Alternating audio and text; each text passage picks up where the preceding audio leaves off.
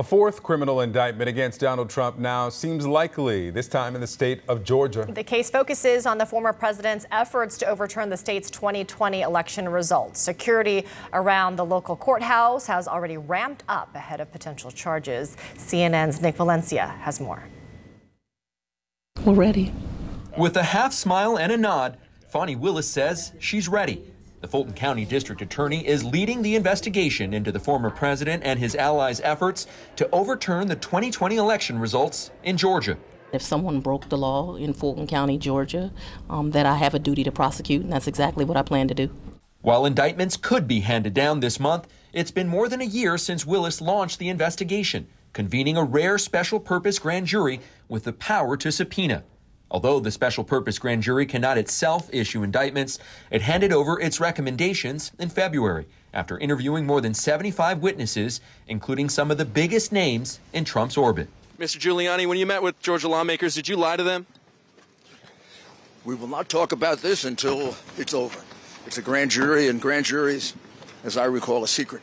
Trump's former attorney, Rudy Giuliani, is among a list of Trump associates who received letters from the DA indicating he is a target of the investigation. Blatant fraud. In the months after Trump's loss in Georgia, Giuliani met with Georgia lawmakers at the state capitol three times, spreading conspiracy theories and election interference lies. I thought they were trying to conceal something from me. Independent Atlanta based journalist George Chidi stumbled into the 2020 meeting of fake electors in the Georgia state capitol. This week, he received a subpoena to appear before the grand jury as soon as Monday. Once the grand jury hears the case, it will be in their hands to decide whether or not to issue indictments. Is there merit to this investigation from what you've seen firsthand? I think there's enough to put things in front of a grand jury. Uh, beyond that, I'm going to let the grand jury figure it out. It has been months of work for a sprawling investigation that could include racketeering and conspiracy charges, and there are several indications it may be nearing the end. Friday, outside of the Fulton County Courthouse, a heavier than normal police presence in the shadows of freshly erected police barricades. Starting Monday morning, streets around the courthouse will be closed. And now, with Trump already facing three other indictments, the big question here is will Fulton County be yet another place where the former president is arrested and charged? The Fulton County Sheriff telling out front his team is prepared. We understand what courthouse security looks like, and quite simply, we, we are ready. All right, let's get some perspective now on the political fallout uh, and the historic context of the latest Trump indictment. Joining me now is CNN political analyst Julian Zelizer. He is a historian and professor at Princeton University. Um, first off, if we can just take a step back, Julian, because, you know, perhaps some voters, people have gotten a bit desensitized. And now that we're talking about a potential fourth indictment being handed up, um, you know, but let's not get lost in the details here because, you know, there is a very historic and consequential nature to the fact that, you know, we are seeing a former president uh, being indicted three times thus far. Just put all of this into context for us. Yes, it's historic to see a former president indicted so many times. It's a break uh, from a precedent set by President Gerald Ford in 1974 when he pardoned Richard Nixon after Watergate and prevented uh, legal proceedings from going forward.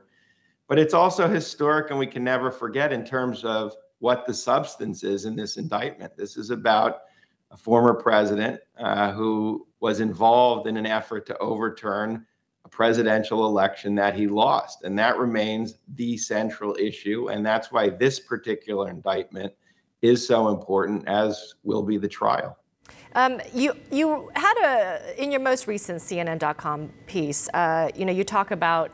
Um, you know the Watergate scandal, comparing that to what's happening now, but also you know the fact that this country learned just how powerful the presidency was um, from the Watergate scandal. Yet it doesn't seem like we learned much from it because the Oval Office has become increasingly powerful since uh, you know then. That's exactly right. There was this moment in the 1970s in the United States after Vietnam, after Watergate, where there was a lot of pressure to curb the power of what was called the imperial presidency. Uh, but since that time, uh, many of the efforts to constrain the power have failed. And the presidency, the executive branch has gone stronger and stronger. Uh, and in this case, with January 6th, with the election, we're not just talking about presidential power, we're talking about the abuse of presidential power in the most egregious form. Uh, and that's what's on the table right now as this indictment moves forward. Uh, I do want to read a, a, part of your article, and you write, quote, by seeking this indictment, as well as the one involving Trump's handling of classified documents, the Department of Justice has broken with the precedent established by former President Gerald Ford when he preemptively pardoned former President Richard Nixon on September 8, 1974, for any crimes that he might have committed in Watergate. Just curious, in your opinion, which was more dangerous, pardoning Richard Nixon by setting that, you know, precedent showing that that the government wasn't willing to take action against a former president versus, you know, uh, indicting a former president? Is which which how would you weigh the two? Both are problematic. Both are risky. Uh, there's no doubt about that. But not seeking accountability had very high costs. I don't know if dangerous is the right word, uh, but certainly we've paid a price for never really resolving the crisis of Watergate the crisis of what had been exposed during the Nixon presidency. And, you know, some of the costs we saw during the presidency of Trump, including January 6th. So I don't think it was a free ride to say, let's heal over let's achieve accountability. Sometimes accountability is actually central uh, to a healthy democracy, even more than some of the divisions that an indictment might cause.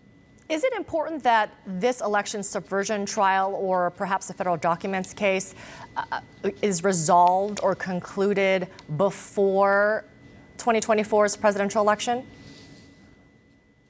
I think timing is less important than doing it well. Uh, because of the nature of this trial and, and all these cases, it is true that the public needs to see this as being handled legitimately, being handled carefully and fairly. So I don't know when that timing really falls, but what matters is that this is a good, solid process, and that should be the litmus test. Julian Zelizer, appreciate you joining us this morning. Thank you so much.